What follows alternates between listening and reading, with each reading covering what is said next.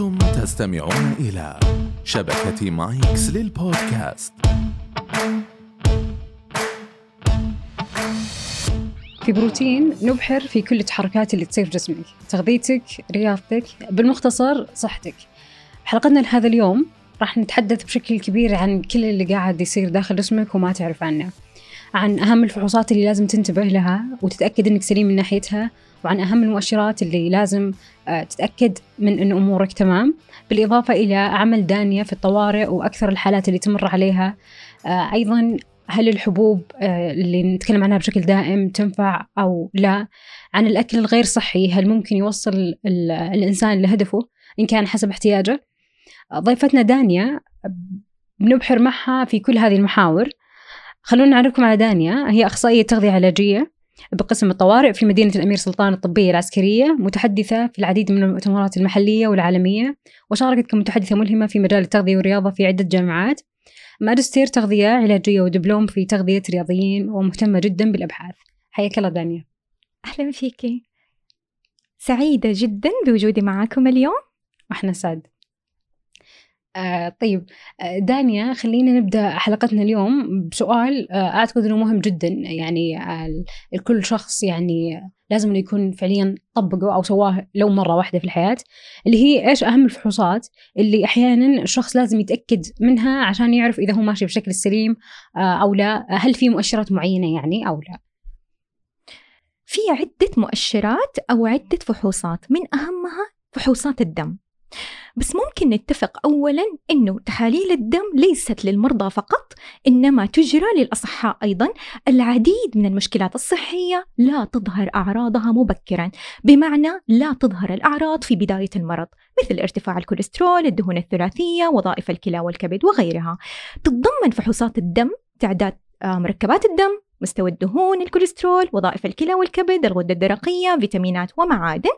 المدة اللي تتطلبها عادة آه، مدة الصيام تتراوح ل 12 ساعة يسمح خلالها فقط بشرب الماء. هذه المدة آه، عادة تكون قبل التحاليل. وبما إنه شكلنا الخارجي هو انعكاس لداخلنا فاحرص على عمل فحوصات الدم بشكل سنوي. غالبا الفحوصات تأخذ منك فقط من عشرة أو من خمسة إلى عشر دقائق فاعتبر هذا الوقت استثمار لصحتك لتنعم بصحة أفضل. جميل. آه، طيب دانيا نقدر نقول وش أهم ال ال يعني في التحليل نفسه؟ آه، نقدر نقول لو كان في مؤشرات معناته إن هذا المؤشر خطير لو كان في نقص عموما أو في زيادة. يعني على سبيل المثال سواء فيتامين د أو الحديد أو إيش منها ممكن الشخص لازم ينتبه إنه ما ينزل عن حد معين فيه؟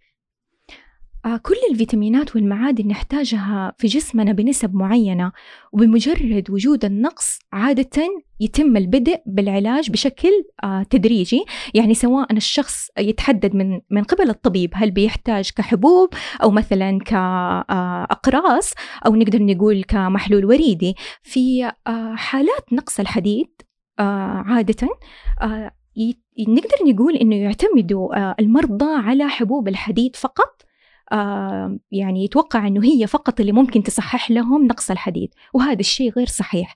امتصاص الفيتامينات في جسمنا بيتأثر بعدة عوامل عوامل داخلية من أيض امتصاص وهضم وغيرها وعوامل خارجية زي مثلا إذا تناولت الكالسيوم مع الحديد في نفس الوقت حيتأثر امتصاصه. فبالتالي بالإضافة للجرعة التصحيحية اللي بياخذوها من الطبيب كمان يحتاجوا يركزوا على مصادر الغذائية المصادر الغذائية الغنية بالحديد سواء المصادر النباتية أو الحيوانية. والتنوع في المصادر هذه بيساعد بشكل جدا كبير إنه إن شاء الله نصحح الخلل وكمان نغطي احتياجنا. آه، طيب دانيا بخصوص عموما هل في بعض الفيتامينات عموما آه، قد يكون التغذية كافية لها لو راعيتها يعني بمعنى أنه آه، هل ممكن في حالات أساسا ما تكون بحاجة أنها تاخذ حبوب ولكن تغطي احتياجها من الأغذية نفسها خلال اليوم؟ صحيح. الشخص الطبيعي اللي الحمد لله ما بيعاني من أي مشاكل صحية ممكن يغطي احتياجه من أكله من الأكل. نقدر نقول استخدام فكرة الطبق الصحي كفكرة أساسية تطبق في كل الوجبات تمثل مثال رائع لتنوع المصادر الغذائية من خضروات من فواكه من البروتين من الكربوهيدرات. الداني أنت بحكم آه، عملك آه، يعني في قسم الطوارئ ودي أعرف هل كانت في حالات غريبة مرت عليك أو هل كانت في حالات تحسين إنها متكررة بشكل دائم سببها يكون نقص في عناصر معينة أو ناتجة عن قلة عناصر غذائية؟ أولا الطوارئ أشبهها بمحطة القطار اللي اجتمعوا فيها كل الركاب اللي متوجهين لرحلة عشان يوصل كل شخص لوجهته. الطوارئ هو المكان اللي لازم يمر فيه كل المرضى بمختلف حالاتهم وبعد كده يتم توزيعهم على الأجنحة بناء على الاختصاص اللي تتطلبه الحالة نفسها وطبعا المتابعة من الفريق الطبي. كأخصائية تغذية في الطوارئ أتعامل مع كثير من حالات التغذية الأنبوبية اللي يكون عادة سبب دخولهم جلطات باختلاف أنواعها جفاف وسوء تغذية بعض حالات ضحايا الحرب سابقا آه، بعض مرضى عمليات التكميم آه، اللي بيعانوا من مضاعفات بعد العملية بسبب عدم متابعتهم مع طبيب أو مع أخصائي تغذية. مرضى الجهاز العصبي كثير منهم بيعانوا من صعوبات في البلع زي مثلا مرضى الزهايمر الباركنسون وغيرهم. أيضا بنواجه أو بنتابع مرضى بيتناولوا الطعام عن طريق الفم زي مثلا مرضى الكلى الكبد مرضى القلب آه، متلازمة داون ومرضى الكرونز والسيلياك مرات ليست بقليلة يكون سبب دخول بعض المرضى هو ضعف الشهية لفترة طويلة. ونزول الوزن جفاف التهاب في البول الله يكرمك. هذا الشيء بيكون تراكمي على فترة طويلة ويدخل المريض بقلة في مستوى الوعي ويحتاج تدخل عاجل بتغذية أنبوبية. عادة لما نسأل العائلة بيقولوا مثلا له شهر أو له شهرين ما بيأكل ما بيشرب. هذه النقطة نحتاج نكون كلنا واعين من أكثر الحالات اللي عدت علي ناتجة عن نقص أو قلة العناصر الغذائية هم حالات النحافة الشديدة. الأنوركسيا والبوليميا أذكر للآن حالة دخلت الطوارئ وكانت تزعق بأعلى صوتها. لما دخلنا عندها لقيناها بتقول حاولوا تشيلوا المحلول الوريدي. يعني فعليا قاعدة تكرر علي أحلف إنه هذا ما يزيد وزني. أبغاكم تشيلوا. آه طبعا ربطوا يدها حاولوا أهلها يمسكوها. جينا كلمناها بعد ما هديت. ذكرت إنه قبل ستة شهور كان وزنها 52 كيلو. بدأت شهيتها تضعف قللت أكلها صارت تعتمد فقط على الكروسونات والعصائر. نقدر نقول آخر شهرين قبل دخولها للمستشفى صارت تعتمد على عصائر فقط وآخر أسبوع قبل دخولها للمستشفى صارت تخاف تشرب موية. تخاف إنه الموية ممكن تزيد وزنها. آه هذه الحالة فعليا أثرت يمكن في أشخاص كثير لأنه بدأنا معاها الأكل عن طريق الفم في نفس اليوم بكميات بسيطة آه عانت من استفراغ متكرر آه قل عندها مستوى الوعي دخلت بعدها للعناية المركزة وبدأنا التغذية الوريدية. فنقطة الوعي بالصحة آه، نقطة الوعي بالعادات آه، إنه ما ننتظر بمجرد ما نشوف علامات أو أعراض بسيطة في البداية آه، نبدأ نسأل نبدأ نستشير مختص عشان نلاقي حل ما يأثر على صحتنا مستقبلا ويسبب مضاعفات. ممكن تاخذ وقت طويل عشان نبدأ نتعامل معها بشكل صحيح. في العيادة كل يوم قصة. لي تقريبا ثمانية سنوات الآن أعمل و آه، لحد الآن ممكن تجيني قصص غريبة. لحد الآن ممكن ألاقي بعض المعتقدات اللي للأسف آه، غير صحيحة. نسبة كبيرة منها ناتجة من أخذ المعلومات من مصادر غير صحيحة زي مثلا بعض مرضى الكبد تليف الكبد. للآن البعض يتوقع أنه المفروض يمتنع عن جميع مصادر البروتين. كثير منهم بيوصلوا للعيادة بحالات سوء تغذية ونحافة شديدة. فعليا بياخذوا وقت طويل عشان نقدر نرجع تاني مرة نسوي تصحيح ل أو نعمل عفوا تصحيح للفيتامينات المعادنة المعادن الكتلة العضلية مو بسهولة نقدر نعوضها. بعض المراجعين بعد عمليات السمنة للأسف بعد مرور شهرين ممكن يتوقفوا تماما عن تناول المكملات مكملات الفيتامينات والمعادن. هو فعليا يحتاجوها تقريبا خلال أربعة أو ستة شهور بحجة إنه نحن قدرنا ناكل. بس انت للآن ما قدرت تغطي احتياجك كامل من الغذاء فانت ممكن تدخل في آه، أعراض نقص كثيرة حتأثر على صحتك. بعض الأشخاص أيضا اللي بيعانوا من النحافة فعليا لما بيجوا لعيادة التغذية أول ما يدخلوا يقولوا نحن سوينا كل شيء أكلنا كل شيء سويت رياضة أمي تطبخ لي كل حاجة خلاص أنا تعبت لا تقولي لي كلي ولا تقولي لي سوي حاجة أعطيني مكمل غذائي. أول جملة أقولها أنا أقدر أعطيك مكمل غذائي ويزيد وزنك شهر شهرين ثلاثة. بس نحن لما نوقف المكمل الغذائي هذا حيرجع وزنك ينزل وحيرجع كل شيء زي ما كان. ليه؟ لأنه ما في عادات تغيرت. فمهمة نقطة تغيير العادات والتدرج. بعض الأشخاص أيضا اللي بيعانوا من زيادة الوزن وخصوصا من الإناث لما بنتكلم عن رياضة المقاومة وضرورة الدمج بين آه، أو الجمع عفوا بين رياضة الكارديو الرياضة القلبية ورياضة المقاومة بيذكروا ما أبغى عضلاتي تصير زي الرجل وهنا في فرق كبير بين عضلات الرجل وعضلات المرأة. فباختصار في كل المعتقدات الخاطئة اللي ممكن نسمع عنها ونشوفها حتختصر علينا أو حيختصر علينا عفوا الموضوع هذا كله ويختصر علينا طريق إذا لجأنا مختص متخصص في التغذية العلاجية يعطينا المعلومة من مصادر موثوقة. جميل. طيب بحديثك يا دانيا عن نقطة العادات والأنظمة عموما. الآن البعض ممكن يقول عادي باكل آه، اللي هو أنه أكل غير صحي بس أنه محسوب ضمن احتياجي آه، وأقدر ممكن أخسر وزن. ولكن آه، هل تؤثر هذه الأغذية ممكن عليه داخليا؟ وهل ممكن تسبب نتيجة عكسية عموما أو حتى زيادة في الوزن بيوم ما؟ للأسف الكثير الآن مفكرين أو متوجهين لفكرة إنه آه، مجموع السعرات السعرات الحرارية هو الكافي وهذه النقطة غير صحيحة. جودة سعراتك لا تقل أهمية عن مجموع السعرات الحرارية. فاهتم بنوع المواد الغذائية في نظامك الغذائي طريقة الطهي المناسبة وهنا تيجي أكثر مقولة نسمعها الأكل الصحي غير لذيذ. أقول كم طريقة طهي جربت؟ فعليا بدأت عمليات الطهي من أكثر من مليونين ونص سنة. هذا الشيء ساعد على توفر عدد لا متناهي من طرق الطهي. فجرب جرب واختر لصحتك ما يناسبك واختر ما يناسب ذائقتك. آه، أيضا بالحديث عن آه، جملة اللي هي السعرات إذا كانت محسوبة. أنا أمس قريت معلومة وصراحة استغربت منها اللي هي أنه آه، بعض سواء مصادر البروتين أو مصادر الخضار وغيرها وقت القلي تكون نسبة امتصاصها للدهون يعني تقريبا 60% آه ثم وقت عفوا أو 20% أعتقد.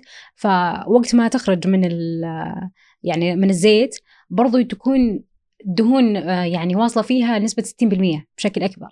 فيعني أعتقد إنه هذه تعتمد على سالفة الناس اللي تقول مثلا احتياجي 2000 فخلاص 1005 وجبه فكذا ما راح يزيد وزني أو ما راح يكون نتيجه عكسية. بس بالمقابل إنه هذه السعرات كلها زيوت أساسا أو كلها دهون يعني. كلها زيوت. فزيادة الوزن هذه فين؟ هل هي زيادة صحية أو لا؟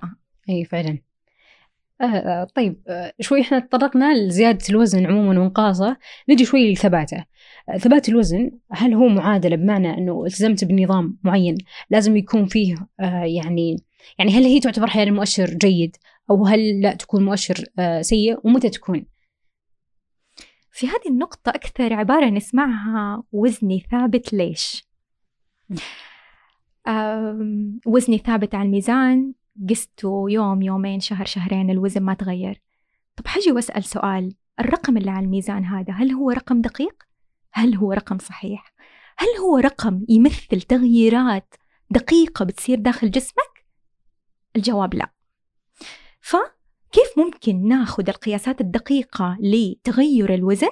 نقدر نقول من آه، قياسات الإمبادي كجهاز الإمبادي أو سيكا أو غيرها من الجهازات اللي بتعمل تحليل لعناصر الجسم من دهون من بروتينات من سوائل وغيرها هذه بتوضح الفرق يعني مرات بيجيني متابع في العيادة وزنه 72 بعد شهرين وزنه 72 ويجي زعلان. وزني ما تغير. أقول له طب استنى أصبر دقائق خلينا نشوف تحليل الإمبادي. وإيش اللي بيكون واضح في تحليل الإمبادي؟ نسبة الدهون قلت ونسبة العض... نسبة العضل عفوا زادت. هذا مؤشر جيد وتغيير جيد وتغير نسبة العضل أبدا. ما هو شيء سهل إنه يتعدل للأفضل. فهنا باجي وأقول ترى في تغيير جيد في آه، قياسات جسمك. ما نعتمد على رقم الميزان كرقم وممكن نلجأ للقياسات الدقيقة زي تحليل الامبادي وغيرها. ومن هنا ممكن ألخص هذا الموضوع في أربع نقاط. أولا تابع مع أخصائي تغذية أتأكد من مجموع سعراتك من مصادر ال ال الأغذية اللي المفروض أو آه، اللي ممكن تاخذ منها السعرات المناسبة ليك وجودة السعرات هذه محتوى البروتين في الوجبة. للأسف هذا المحتوى مهمل شوية. يعني كل ما كان الشخص بيأكل بروتين بكمية جيدة كل ما كانت بإذن الله نسبة العضل عنده جيدة طبعا في وجود التمارين الرياضية والموازنة في العوامل الأخرى. كل ما كانت الكتلة العضلية عنده جيدة ولما تكون الكتلة العضلية جيدة بتتأثر صحته بشكل أفضل معدل الأيض للكل يتساءل عنه بيصير أفضل لما تكون الكتلة العضلية في المعدل الطبيعي أو في معدل جيد. ونقطه النوم. حصولنا على النوم الكافي نقطة مهمة جدا تأثر على صحتنا ككل على هرمونات الجسم. مو بس عدد ساعات نوم كجودة نوم. كثير أشخاص يقولوا ننام 8 أو 10 ساعات ونصحى تعبانين مهلوكين. طب حاجي أقول كيف كانت جودة نومك؟ كيف كان الجو اللي أنت نمت فيه؟ هل الجوال جنبك وكل شوية بيدق؟ هل الإضاءة تمام؟ هل أنت قبل ما تنام كنت بتفكر في شيء يضايقك؟ أكثر النقاط اللي انذكرت سابقا في كتب آه، التوعية وتطوير الذات إنه الفكرة اللي نركز عليها قبل ما ننام لو حطيت هدف في حياتي وقرأته قبل ما أنام عقلي اللاواعي حيشتغل على الفكرة هذه. فبدل ما ينشغل بالي بشيء يضايقني وأصحى متضايقة أحط هدف أبغى أحققه أوصل له أقرأ قبل ما أنام وإن شاء الله حوصل بإذن الله. والنقطة الأخيرة التعامل مع التوتر القلق. التوتر يسبب ارتفاع في هرمونات الكورتيزول والأدرينالين آه، زيادة في نبضات القلب آه، التنفس يأثر على صحتنا ككل. فمهم جدا نطور مهارات التعامل مع التوتر مع الضغوط. هذه كلها بتأثر على صحتنا الجسدية والنفسية. جميل جميل جدا. بكذا نكون وصلنا لنهاية حلقتنا اليوم آه أنا في نقطة أحب أقولها بالأخير اللي هي أنه تأكد تماما أنه كل شيء يدخل جسمك آه، هي معادلة فعليا آه، يعني آه، قد تكون إيجابية أو قد تكون سلبية. فتثقيفك ووعيك بشكل أكبر هو أنا أعتبره واجب عليك وحق لصحتك عشان تنعم بحياة أفضل. شكرا لك دانيا. سعيدين جدا باستضافتك اليوم. ودي إذا كان عندك نقطة حابة تضيفينها بالأخير فالمايك لك. آه إذا تسمحي لي حضيف أربع نقاط. أربع نقاط أشوفها أساسية في حياتنا. أول حاجة عاداتنا تراكمية. أخذت سنوات عشان تتشكل. والتدرج سنة كونية. فرفق بنفسك. كن لطيف مع نفسك مع جسمك. إذا بدأت رحلة التغيير أبدأ بخطوات صغيرة. وكما ذكر دكتور عبد الله المغلوث في كتابه حلاوة القهوة في مراراتها خطواتك الصغيرة مهما كانت خجولة ستقودك لنجاحات عظيمة. المهم أن تخطو وترضى بالقليل لتنال الكثير. وصاحب العمر هو جسمك فاهتم به ليهتم بك. وفي كل رحلة تغيير تمر فيها ابتسم. ابتسم مو بس لأنك بخير الآن. ابتسم بثقة وتفاؤل إن الله لن يخيب سعيك ولا ظنك الجميل. أؤمن إنه كل شخص لكل شخص زي ما له بصمة أصابع تميزه له بصمة تفكير تميزه. فاصنع من أفكارك عادات تميز حياتك. اصنع تجربتك الخاصة المميزة